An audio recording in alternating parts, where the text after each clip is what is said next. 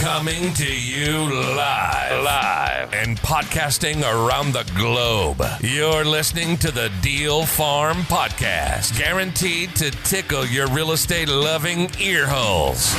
And now, here's your host, world renowned TV heartthrob and investor extraordinaire, Ken Corsini. Welcome to the Best Deal Ever show. I am here with one of my good buddies, Cory Boatright. Corey, how you doing, man? What's up, Ken? How goes it? Oh man, awesome! Having Yeah. a killer, killer Friday here in Oklahoma. TGIF, right? That's right. Oh my gosh. I drop my funny, I drop my kids off at school every morning and every Friday I'm like, kids, what day is it? They all know TGIF. Love Friday. Awesome. man. It's hilarious. That's that's awesome. Yeah, So I keep hearing about all these earthquakes in Oklahoma, man. What's going on out there? we are. I think it was in 2000. Don't quote me. Was either 2013 or 14. We had the most earthquakes in the country in Oklahoma. So not only uh, do you want to move to Oklahoma for the great uh, weather, which we have tornadoes, Then we have lightning storms, hail storms. There's only a few insurance companies that will even insure a lot of roofs here. Uh, but now we have earthquakes, uh, so that's something to add add to the mix. That's crazy. yeah, it's all fracking, but no one can prove it. Yeah, yeah, that's true. Yeah, they're making movies about it, but I guess there needs to be some science first. right, and then when they stop it, magically earthquakes stop too, but we can't prove it. Yeah, that's right. Yeah. That's crazy, man. Hey, so what are you doing these days in Oklahoma? I know you're you've been wholesaling a ton out there. Yes, yes. what's the what's the primary model right now? Both i mean wholesale we'll still do over 100 deals this year. Nice. Um, so we did over 113 last year. So exciting. And we continue to to continue to do more deals which is great. That's uh oklahoma's kind of a recession proof state in a way. Hmm. back in 2005 when the recession really started but we, we started feeling it 2007 2008 or most of the country did. Uh, you know, we kept appreciating. So we kept appreciating between 2 and 3 percent and we have relative we have uh, i think in the top five most affordable places in the country for living. We've been on forbes several times. So we're just kind of a recession proof uh, area. Plus we're right in the middle of the united states. So that's true. Yeah, uh, yeah so it's like we have walls around us. But um, you know wholesaling's been great. But i've been in the last three or four years going on four years now um, i've been really diving more into multifamily I see there's a great opportunity on multifamily real estate. It's it's not a secret. Uh, you're seeing more value add and reposition plays yeah, uh, for for multifamily. Plus, it's a really exciting uh, idea for tax strategies. Uh, oh most yeah, folks don't realize that you don't get uh, you don't get taxed on proceeds from a refinance yep, on multifamily, which you know when you're talking about you know if that's five hundred dollars or ten thousand dollars, that's not a big deal. But when you start talking five hundred thousand, two million dollars, it makes it be a much more significant deal. So the cool thing about multifamily is it's a team sport. So you can raise private capital and get a piece of the uh, GP side. Uh, you can you can really start to do uh, some interesting things on how you're exiting um, the the asset. You can do cost seg on tax strategy, so you can pull a lot of uh, money out of the first year uh, having the asset. Of course, you'll have to, you know, once that's uh, regained when you sell the asset. But there's all these there's all these different strategies that I Sure. really like about multifamily, Ken, and, and it's it's exciting. You know, I got over 430 doors now. Haven't been doing it that long, and so over 430 doors now on GP uh, side through syndications. Yep. Um, so that's uh, that's about 20 million dollars in real estate. So it's an, another way to be able to to really build your um, really build your assets and really build the properties that you have, and you're working with your team in in a big way. So. Uh, and I also like marketing. So it's particularly interesting uh, for me to find off market uh, properties. So that's been a pursuit this year in multifamily. I mean, think about it, Ken. If you find a, a five or ten million dollar, uh, hundred unit plus uh, apartment complex off market, right? That would Mhm. you'd have to pay a broker usually, you know, two maybe between one and three percent on that. So that could save two hundred fifty, three hundred thousand dollars.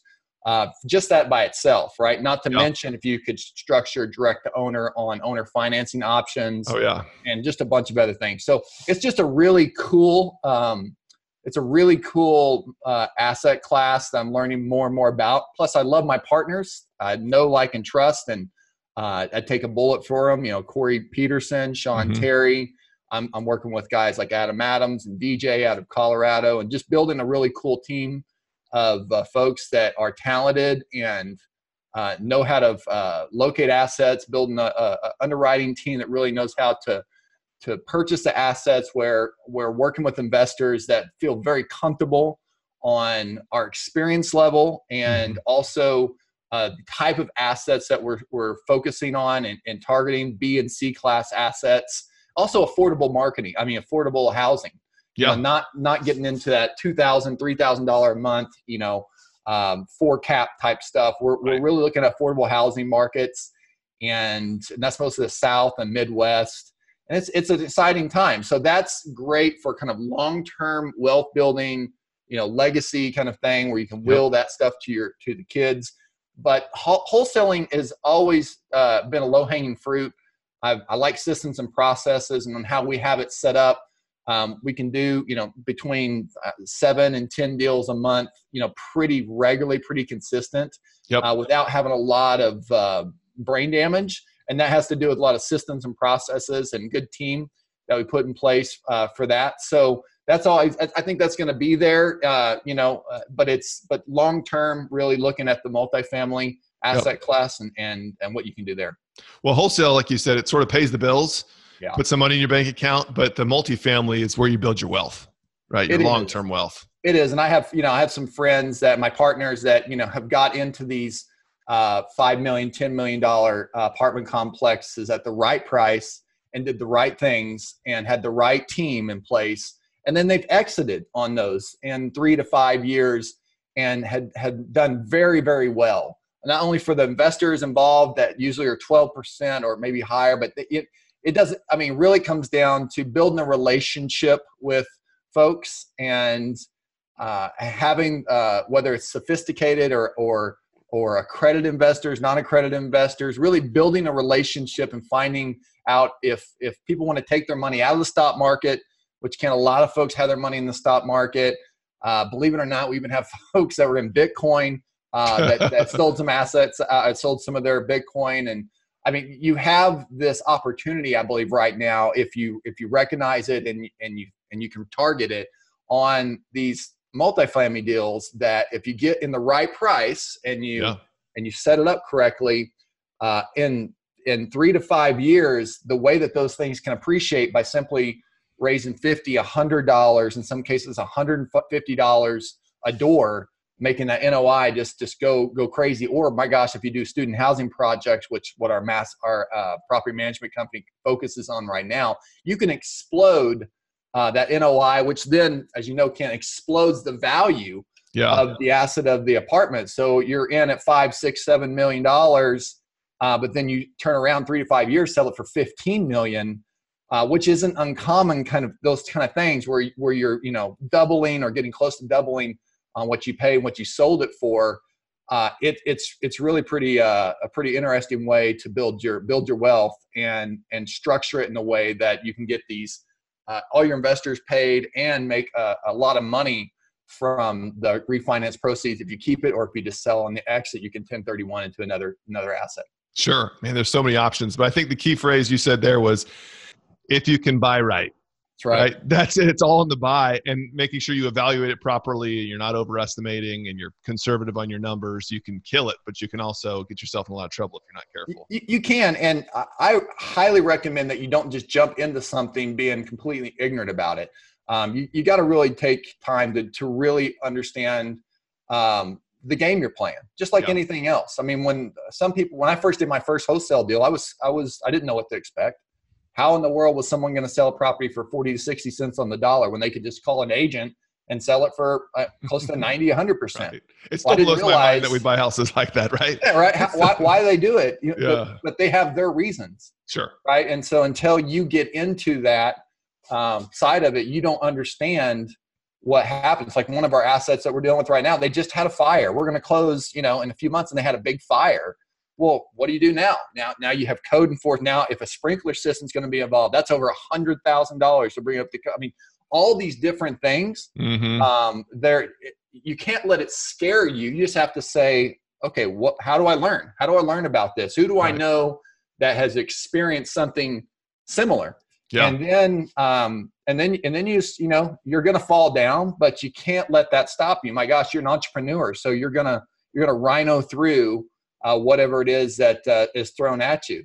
Yeah, I mean it's real estate. You've got your good deals and you got your bad deals, and the more deals you do, you're going to encounter both. You're going to have some home runs, some unicorns, and you're going to have some that just crush your spirits because they're so difficult to work with. But but the name of this show is Best Deal Ever.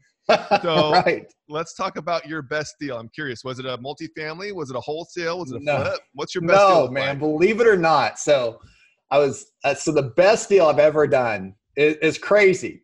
Uh, so I got involved with real estate. I did my first deal. when I was 21. I'm 43 now, uh, but I wasn't really a real estate investor. I was just kind of learning. And Yeah. um, but my best deal ever is actually a deal that had zero equity. Really? Zero equity. Okay. yeah. All right. I want to hear this. And uh, back in the early 2000s, I want to say, and I, I want to say it's around 2008 or nine. Okay. Um, there was a house that came up, and it was a deal that had no equity. In fact, it had three different mortgages on it.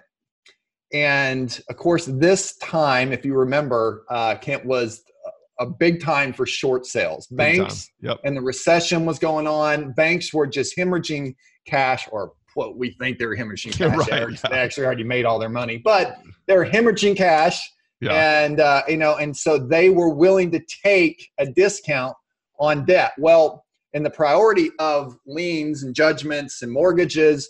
So the first mortgage takes priority, uh, unless some states mechanics liens will take priority or homeowner association fees. But at the end of the day, you have the first mortgage will take priority, and then anything underneath that just gets the scraps, gets whatever's left, Sure. and they just got to take it, or they, you know, are just going to go to foreclosure and then sold at the sheriff's sale, and they won't get anything, right? That's right. Yep. So even if someone says, um, you know, I'm owed $100,000, but you're in a second position, it wasn't uncommon for that person to take five or $10,000 for their Yep. position, Yep. right? And so, and what could they do about it? Not a lot unless they chose to foreclose, Yep. right? Unless they chose another strategy. So, in this particular case, in actually in Oklahoma City, there was a very big house in a historical area. Okay. An interesting thing about historical areas is that you have some people that absolutely love historical areas. I mean, they'll do anything to get that house. They've looked at it for years. They loved it, right? They drove by it. Um, and no matter if it's a you have a you have a brand new house you built, you think it's better. They love that historical piece of it, right? They love it's built in the 1910s or whatever. Like they they love that aspect of it. Uh, and a lot of these houses were much bigger too, so they're grandiose. They they have take up a big part of the street. So this was one of those houses, man. It was a huge, huge house, and uh, it just so happened that this thing came across our desk. I, I want to say it was a, from a referral, but I really don't remember the marketing where it came from. We had letters going out back then, but it was I think it was from a referral. And so when we first met with this person, we obviously knew this probably didn't have any equity in it. But what was interesting about it is the property actually was run down. And I mean, it was really run down. Like I'm talking about, you see this kind of on the outside, and you ever seen this house? You're like, wow. Well, you know, it's like you see the bones on Yeah. it. You're like, you see the potential of what the house could be. Yeah. But then when you actually step in the house, you see how dilapidated, how much that, I mean, imagine a 80 year old home. It's over 80 years, right? Yeah. Over 80 year old home. What can happen if someone hasn't put any money into it?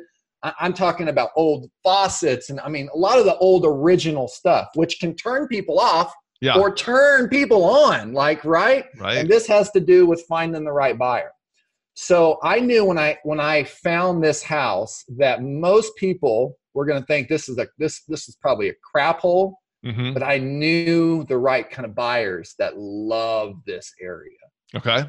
this was in an area it's called heritage hills and if you're in oklahoma city you already know ah Hmm. that is a nice area Yep. right? That's an area where historical homes are, and it's highly desirable now. But even then, it was you know kind of desirable. So, lo and behold, I ended up getting the owner to agree to do a, a letter of authorization, and they are of course going to lose this property.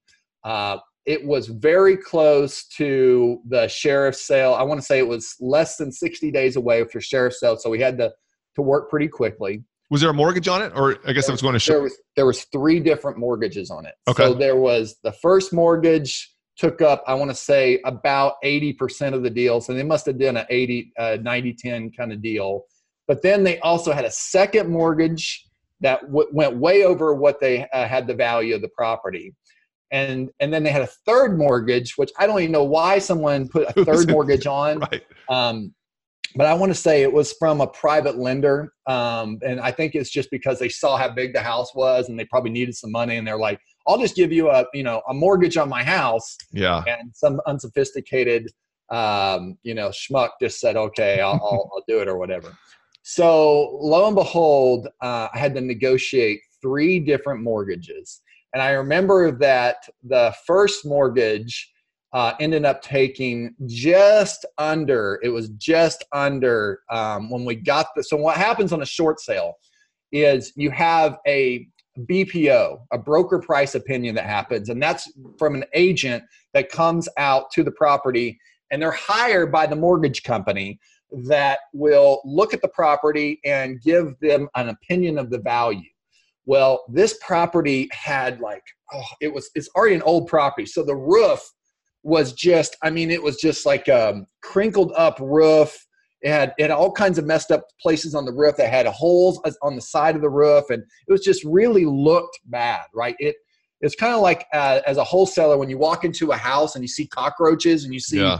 crazy stuff like to one person they get scared the other person it's like they see money I smell money, man. I That's a smell money. smell. Those little dollars, those are little Yeah. dollar signs running around That's there, right. cockroaches. So, so this is what happened. So I knew when the broker was going to come there, and the property was big, so they had to walk in uh, the property, and there was areas where that where their downstairs in the basement was like all smelled moldy and horrible. In fact, I don't know. I think their the rule of thumb back then was they didn't open their basement. So they just kept it all musky and and stuff down in- in there. And I, I remember it had like uh like uh, standing water that was in the basement too that they just left for years, like Oh my god. years of just standing water. Wait, were they living in Uh, the house? Somebody was yes, living in and the they house. were living in they were living in the house. Yeah, That's crazy. uh, and it was sad too. They had they had a lot of kids in Uh. the house too. I remember too, and uh, but but you know, and then there was an upstairs and then another upstairs. So it was like a three story house, and it was just it was this huge, just beautiful, uh, uh, big big potential big beautiful house. But it had a lot of challenges in it, and so I remember I, I just had the right broker price uh, opinion, had the right agent, and I was walking them through. And as we got down to the basement and I opened up the door, I remember that he was just like, oh, like he, like the feeling that he got that this house just needed so much work was Yeah. instantly uh, ratified at that point yeah. right? And so I knew that I thought we are going to get a pretty big discount.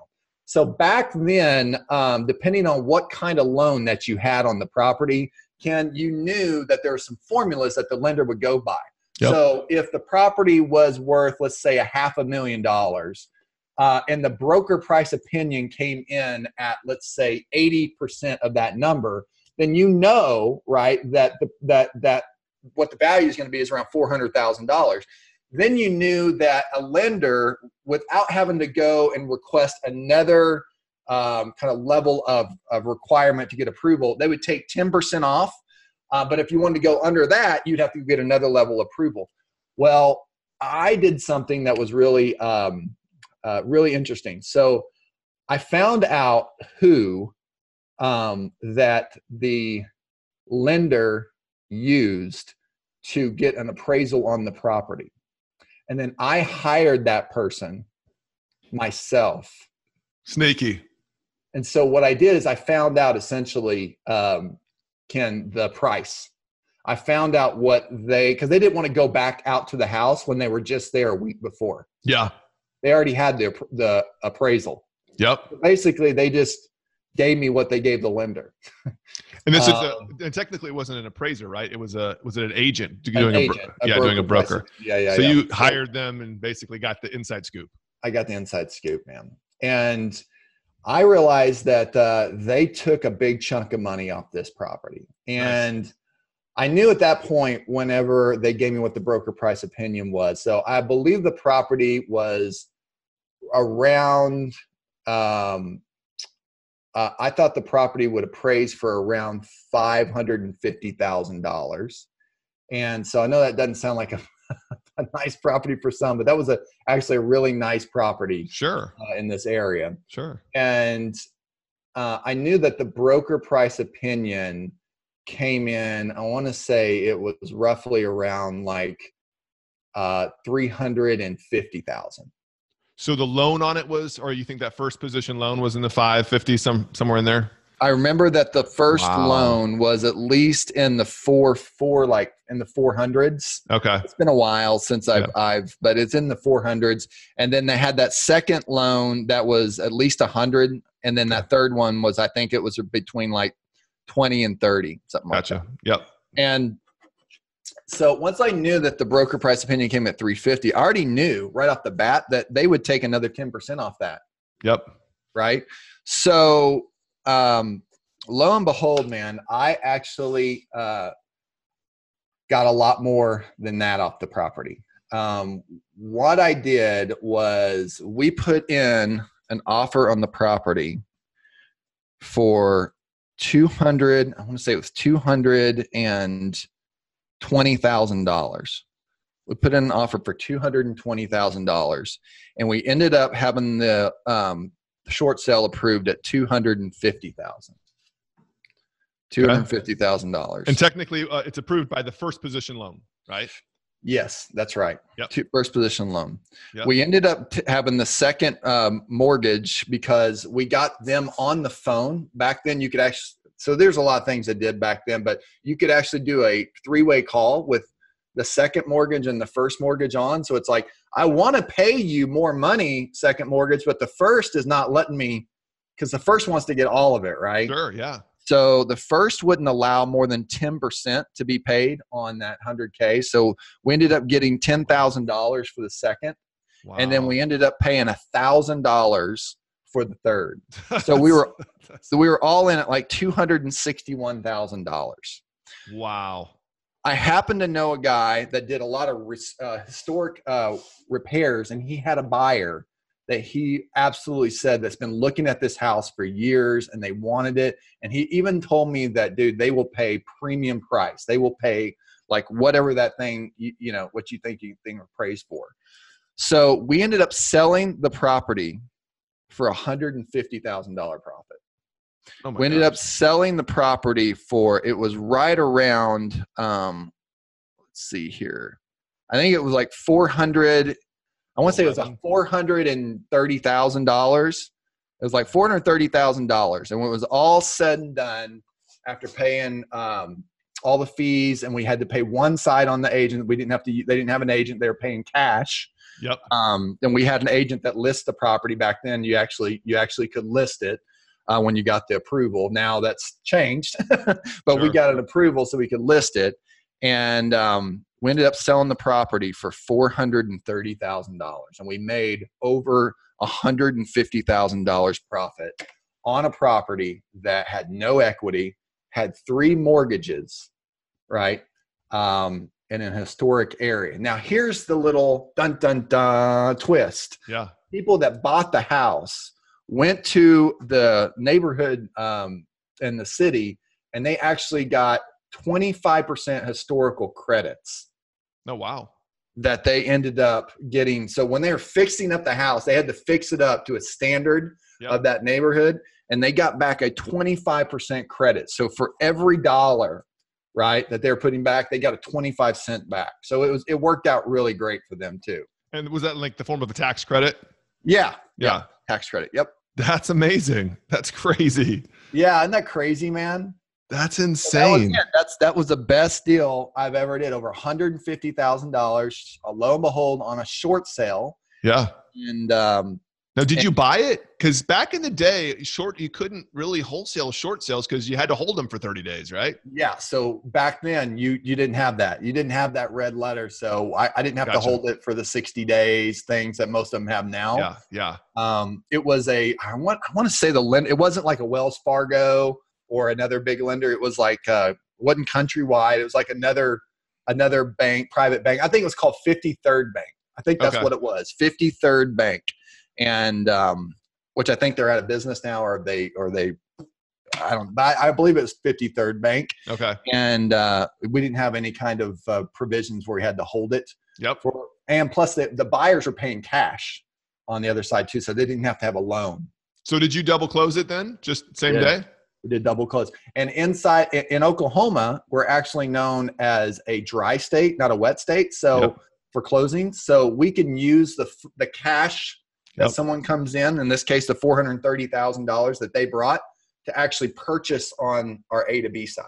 Yep. Yep. So no need for transactional funding. No need for transactional funding. Borrow from the B to C to pay the A to B. You got it, man. That's a beautiful thing. It was Dang. beautiful. It was a pretty incredible deal, man, and it really did change. It changed a lot of things for me because you got to imagine. I mean, up to that point, you might have made five, six, eight thousand dollars on deals, and so this was this was a home run, and it had no equity uh, when we started. That's so so that's that's a big takeaway right there is you don't see short sales as much anymore, but I, I have a feeling we're going to start seeing more of them. But just because it doesn't look like there's equity does not mean that there's not an opportunity to have a deal. Always ask other questions. That's right. always ask other questions like um, in that case on the short sale i knew because it had three mortgages on it that I actually could get a bigger discount i know Yeah, that sounds that's right. strange but No, you're the right. more people that have owed against the property you don't know how much of that equity that they're taking up and if they're in a second position i mean imagine if they were in a second position but maybe they only did a 70-30 instead of a 90-10 like that would have been I- mean, it, you just never know how much that you could create equity Yeah. out of thin air Yep. by discounting that second mortgage because they're in a vulnerable position, right? Right. They're either going to for, they're not going to foreclose, so they're just going to take what you can give them. Now, sometimes, and this was a lot. I mean, I did a lot of short sales, Yeah. so sometimes it was a lot harder to that second to to take 10 cents on the dollar right sometimes they only take 50 cents on the dollar um, because they they they knew that hey whether you're we're this is all we're going to accept. So you have to get them to agree or you know you're not going to have a deal and then you're going to foreclose and they're just going to they're going to roll the dice and see what they get. But Yeah. most of the time if you can work with them i think 50% was the most i ever paid on a second mortgage. So think about that. That's a 50 if you have a hundred thousand dollar second that's fifty thousand dollars that you created in, in thin air essentially by just asking Yeah. by just asking by asking how many mortgages they have on the property Well, and that you know that that's a good cautionary tale for any of you private lenders that are being asked to go into second lien position, right? You are not in a good position. If things go south, you are very vulnerable, and you don't. I mean, there's potential if they get foreclosed on, you lose it all. So, of course, you're going to come to the table and play ball and figure something out. Half of you know something's better than all or nothing. it's so true So that's amazing. What a killer deal. Okay, so what advice would you give somebody? Somebody just listened to this deal and they're like, that's amazing. He created equity out of thin air. What advice would you give to, to somebody who's out there looking for deals? Maybe they run across a short sale. Sure. So, you know, short sales, I haven't really been focused on them for many years um, for a lot of different reasons. I had a loss mitigation company. I created a course on them back then. I mean, I really started to go deep into short sales. Uh, and because that was, that was actually a big motivator whenever I could realize I could make that much money on a property with no equity. Wow, how many more properties were out there Yeah. that people owed, you know, way more on that they should have never borrowed on. I mean, there are some deals in California where it's worth, you know, supposedly worth a million dollars and the lender ended up taking two hundred thousand dollars. So imagine that, an eight hundred thousand dollar quote loss. So anyway, so with uh, short sales, I do believe that you're going to see more of them as well. I think you're going to see a lot of them with FHA buyers because they didn't have any money to put down. Mhm. So they just got into the house any way they can. And I think that, you know, whenever you don't have any money to put into a property that you're buying, that could be a strategic way to do it. But majority is because you don't have the money, you probably shouldn't be buying that house. Mhm. right? If you don't have money to put down on a house, you probably shouldn't be buying it for the majority of the of, of the of the case. Sometimes yeah. maybe it's just a strategy. But because of that, I think you're going to see when you get into too much of house and not enough money, you're going to end up losing that house and you're going to see more short sales. So with short sales now and you want to put some emphasis on it, you can simply go to um, different resources like ListSource or Listability, and you can pull lists, data lists of pre foreclosures. And that's what really a short sale is. It's before it's went to an auction, right? You're yeah. still dealing with the owner of the property. And many people don't realize this, but when a bank forecloses on a property, the bank doesn't own the property. You do. You own that property all the way up to foreclosure. Whenever a property gets foreclosed on at the sheriff's sale, then a sheriff deed will be issued. And now that's no longer your property. You lost the property to foreclosure or, or the sheriff's sale, but you own it all the way up to that process. So that little period right there is the time that you can do loan modifications and short sales. And basically, you can deal with the owner of the property directly and you can get a letter authorization uh, uh, to be able to talk with the lender. They're going to give you a short sale packet and all you need to do is start asking questions like how many mortgages are on the property. If you have more than one mortgage on a property, find out what's the equity split. What what is the amount of money that uh, that they owe? Did they use 70 30, and 90 10, an 80 10? Or what what did they do uh, on on what their position is for that second mortgage? Oh my gosh, a third mortgage. So if you could start focusing on those properties, you're going to find one eventually that has a big chunk of, of equity that uh, they're in a potentially vulnerable position if the owner is missing uh, payments can if they're if they're behind on payments. Yep. And i don't know if it's still the case but when i was doing short sales very frequently usually lis pendens wouldn't be filed until after three or more payments have been missed. Right right. And the bank would file a lis pendens which uh, then at that point could put you on the clock for the potential now to get you on uh, the docket for uh, foreclosures. Now, a lot of states are a year or two years even behind or more because it's backed up, right? Sure. So yeah. um, there's a lot of potential that you uh, you can find for strategies in dealing with these uh, foreclosure properties or pre-foreclosure properties, really in the short sale stage um, and you should, just be asking those questions. How many mortgages are on the property? Um, what do you think that you could actually sell that property for if you were to get X amount of discount from it? And uh, and you can pull a lot of these lists from ListSource listability. Go in there, look for certain criteria. You can find out when mortgages have been refinanced. You can see if they've done what kind of, you know, how much money essentially they've taken out on the property. You can look for certain lenders certain lenders are known to have a lot of short sales so you could you could study and research that. There's a lot of things you could do. Yeah absolutely. Well it depends even what your state you're in if it's a non-judicial or judicial foreclosure those judicial ones can get tied up like you said for years on end. Years. Those yeah those lenders are going to be more motivated not to get tied up in you know, litigation for the next year to foreclose. They'd much rather just let's go let's short sell this thing get it off our books. I, we can go into this maybe another another uh, know, call, uh, Kip, but I was actually uh, in a situation where we got a property that the statute of limitations, it was in Florida, I think it was over five or seven years that we picked up a property uh, with our good friend, you and I know Jason, uh, and a few other folks, uh, that we ended up, a homeowner association file had a, had a judgment, a lien against this property. However, the mortgage company had went out of business. Wow. And uh, we researched and found companies that went out of business, but there was still uh, the first mortgage went out of business, but the homeowner association had money that was owed. So in that case, we went in and paid off. We essentially bought that mortgage or bought that lien from the homeowner association. And then we waited. We actually rented out the property. We got a lot of money that came in. And then when we went to go uh, to get a quiet title, you have to have the mortgage company contest it. Well, they were out of business. They're gone. Yeah. So they're done. And so we ended up getting a hundred. I, I want to say the property was over two hundred thousand dollars, and uh, we ended up selling that property for well over a hundred and fifty thousand dollars. and we only had uh, less than twenty thousand dollars in it. On top of this, Ken, we got cash flow that we didn't have to pay a mortgage company because no one knew who owned it, and that company went out of business. So anyway, there's all kinds of fun things. That's that that's. And uh, creative, you gotta love creative real estate, man. Oh my gosh. So jot that down as a side note. Look for uh, mortgage companies that's gone out of business and go find those old assets. That's amazing, man. What a crazy strategy. And, and homeowner associations, they actually have, they're actually in front of the first mortgage. Again, this is this, this could go deep, man. But Yeah. homeowner associations, when they file against the property, that's actually in front of that takes seniority over a first mortgage. I wonder if that's true in every state. Maybe it's state to state. I don't know. Maybe it's state to state, yeah, but in, But- Florida it was that case. Yeah, Florida's a little bit backwards with their Yeah. foreclosures and whatnot.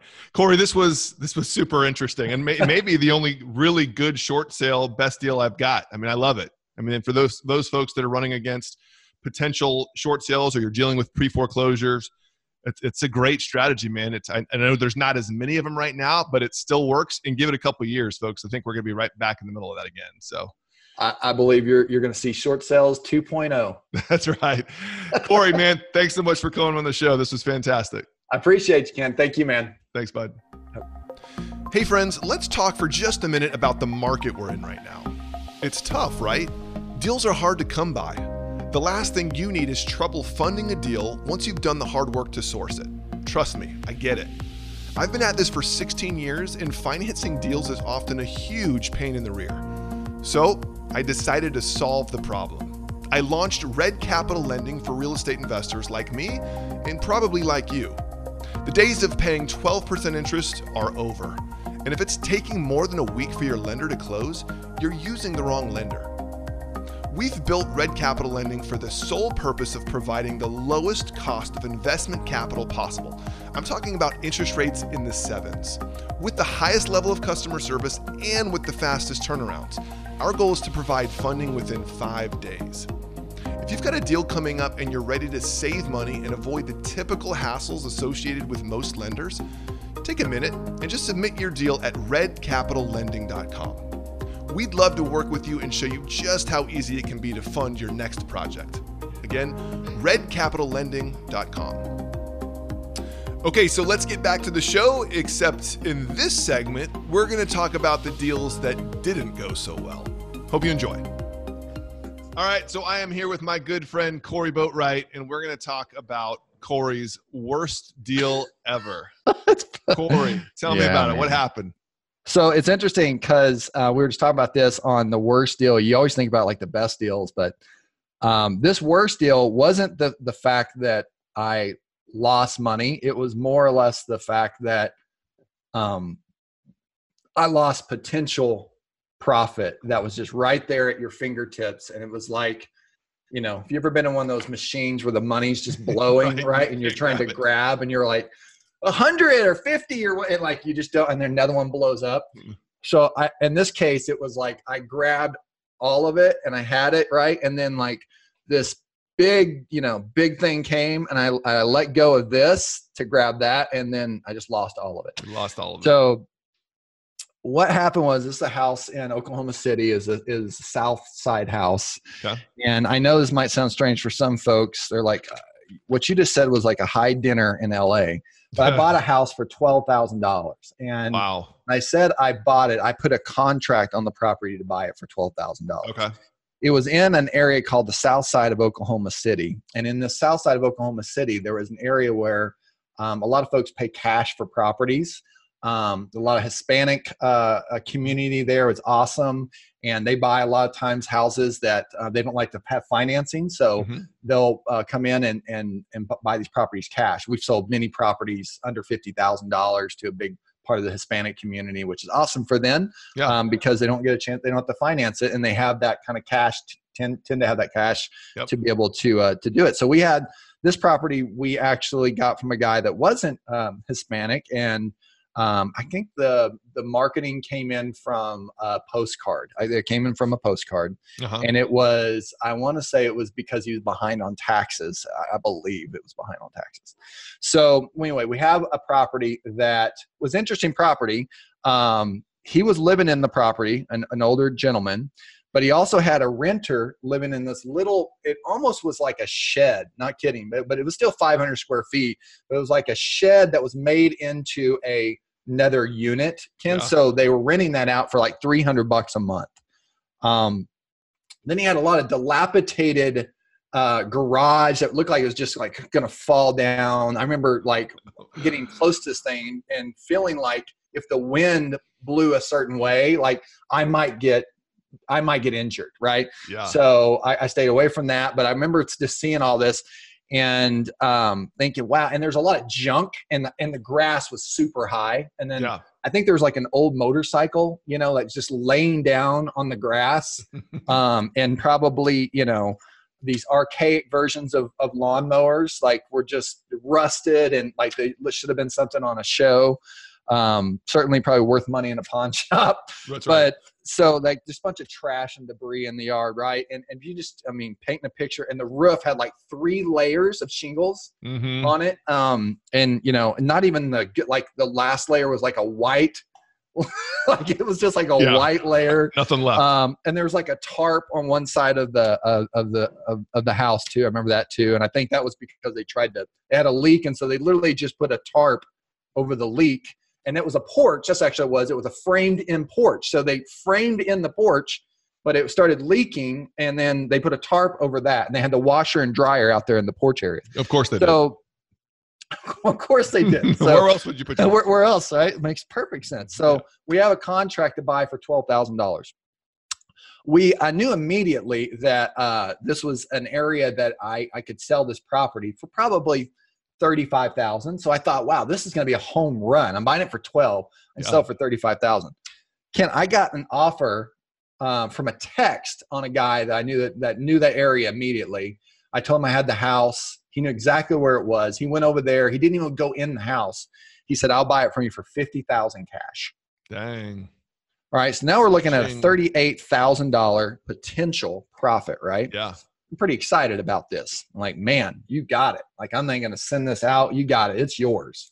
Right. So we signed a contract. I told him I need $2,500 to make sure he's serious. Give me $2,500 uh, commitment. So we're, we're in it. We're in it to win it. Right. No inspection, by the way. Just, hey, from a text, Yeah. I know it went over there, looked at it. He didn't go inside. He just, just like, he, he didn't care because Yeah. he, he saw the little unit. He knew that was being rented. He, he, he knew the area. So, I thought, man, this was this is gonna be a home run.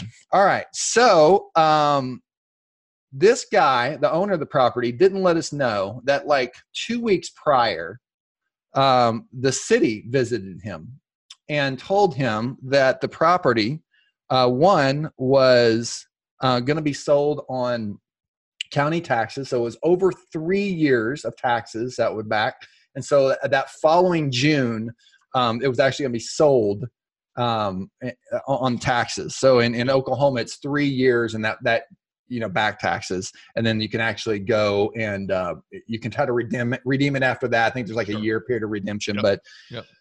uh, he was actually going to lose property. But then the, he, what they didn't say is that they were also issuing a uh, demolish uh, a demo of the garage Oh, the garage. and Okay. also had mowing liens that um, they tried they've mowed over the years and he's never paid the liens Oh, no. and so i mean literally these mowing liens were stacking up um, so when we pulled when we did title we get in title and we send in on title um, we didn't know that this had this dem- demolition for the for the uh, um, for the garage that, that little area i was telling you about that looks scary yeah. so, and when we when we f- want to find out how much that they were going to charge against it, the the city actually wouldn't let us know of what this uh, demolition was going to cost, right? So I was like, well, how do I know? Like, is it going to be ten thousand dollars? Is it going to be because the city is going to charge a premium of what whatever whatever it's going to be to fix to do something with the contractor? They're going to charge a premium. They don't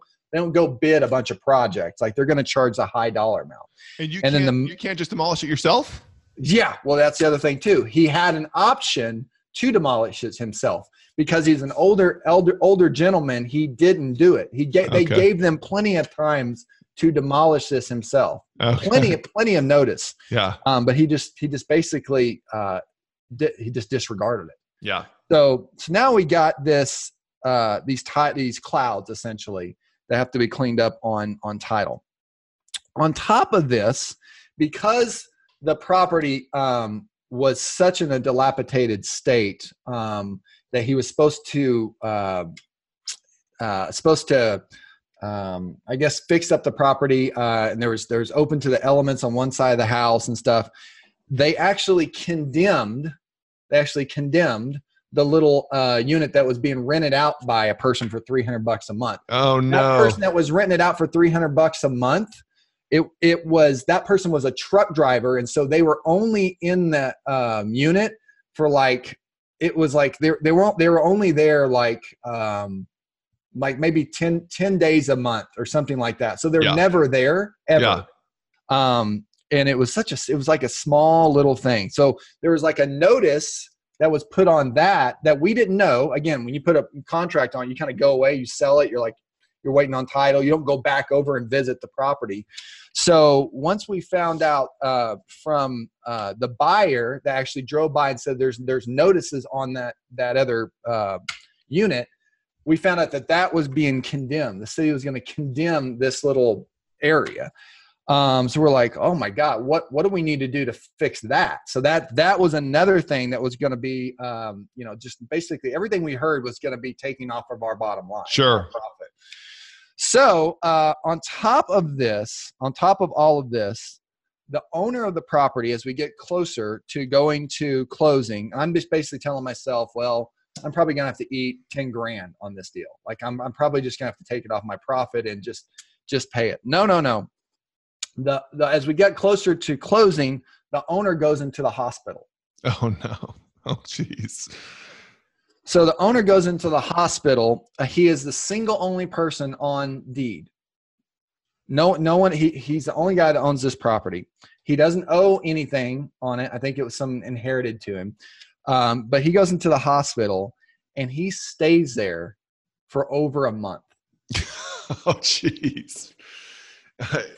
For over a month. Okay. In the meantime, I cannot do anything. I ask if I can. Uh, can I pay for something? Can I go demo? I mean, I actually got to a place where it's like I could go demo this myself and just see what the city says about it.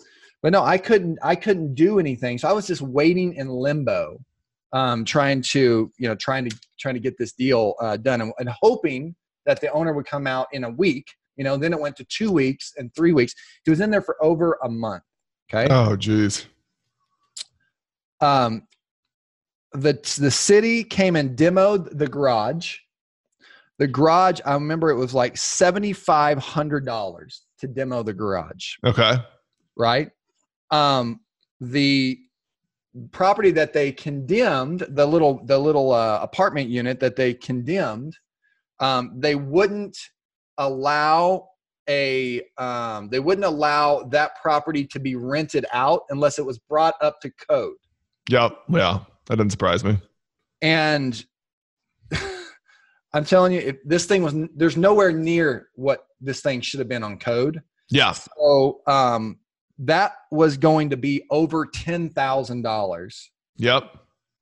just to bring it up to code and they were also requiring a separate meter for Yep. the property as Yep. well um, so that was 17.5 the mowing liens right you Oh no. a couple hundred dollars or Sure. whatever the mowing liens were over $2000 For your The dang grass. That's crazy.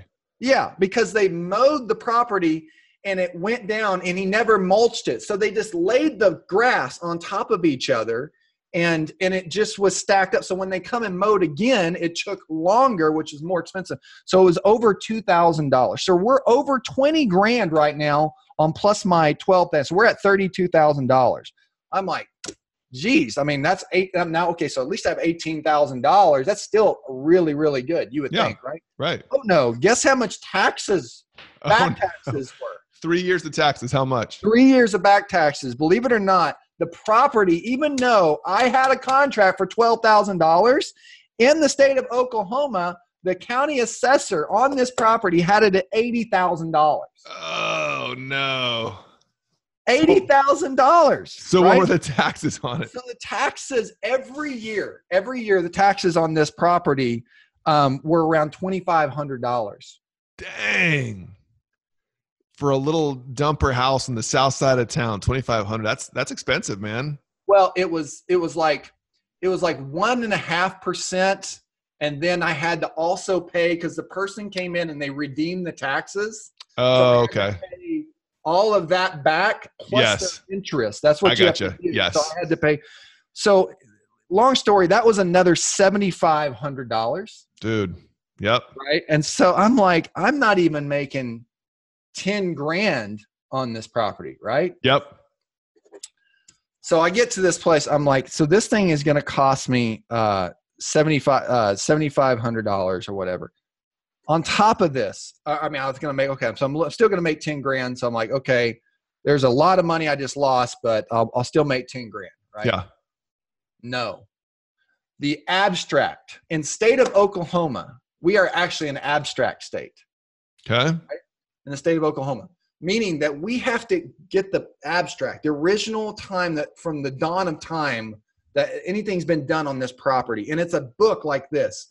Ken, it's like, and we're only a few states in in uh, in the country that have this. And physical abstract. It's a book. It looks, it's a physical abstract. I mean, it's a big, big thing, right? For for every closing? Every every the history of the house, the history of dawn of this house. Wow. Okay. Wow. So uh, the abstract was bad. They couldn't actually couldn't find the Oh. abstract. Okay.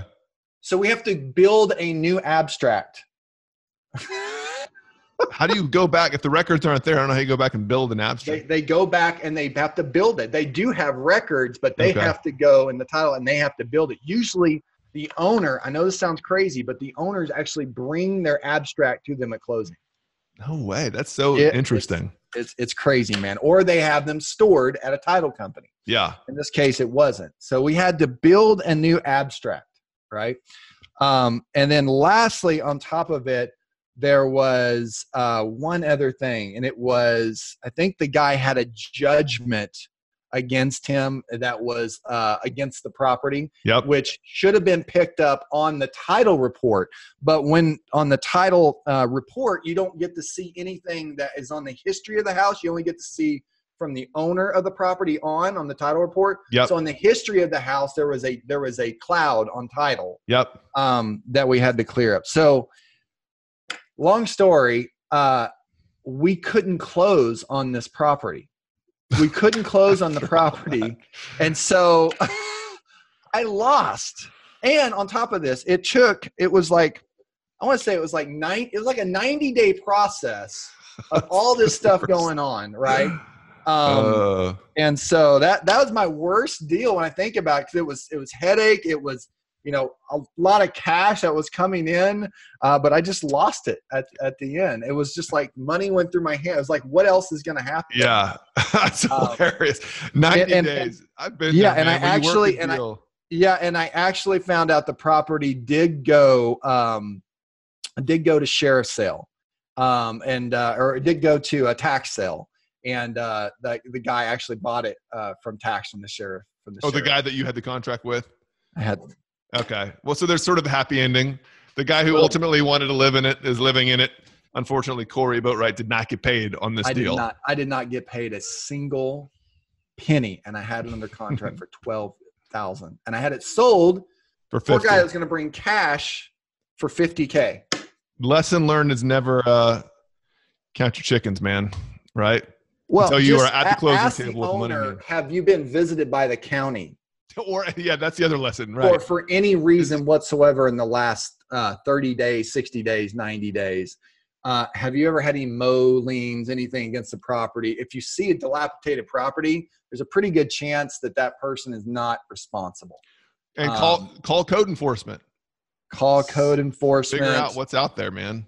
yeah, um, it's yeah. Let lesson learned. Um, ask ask title if they have abstract. Of course, you probably won't have to worry about that in your state, but just Yeah, that's a lot of stuff. Crazy man. Well, that's a good. Well, I'll tell you what though, if that, if that's your worst deal, and it wasn't like you didn't lose real dollars, you lost them, at, you know, dollars. hopeful dollars. That's not too bad. I'll be honest, man. I, would still give you high fives if that's your worst deal. That that was my worst deal. Yeah, um, yeah, and that that's because I didn't get the money. But yeah, you're right. I didn't. I ultimately left, lost out on some marketing, so it wasn't wasn't all that bad. The deal that never happened. Cory, this was good, man. I appreciate it, buddy. We'll talk to you soon. We should call this the deal that got away. The deal that got away. I like it. I like it. That's good. Hey, Deal Farm listeners. If you haven't heard, I just recently released a book through BiggerPockets Publishing called Profit Like the Pros. If you dig the Best Deal Ever podcasts, you will definitely want to get your hands on this book. I take 25 stories from some of the top investors in the country and distill them down into 25 separate chapters that will not only entertain you, but educate and inspire you in all different facets of real estate investing. From wholesaling and flipping to self storage, multifamily and commercial, we get into the details of short sales, subject twos, and even land flipping. And whether you're a brand new investor or you have years of experience under your belt, I promise you this book will engage you.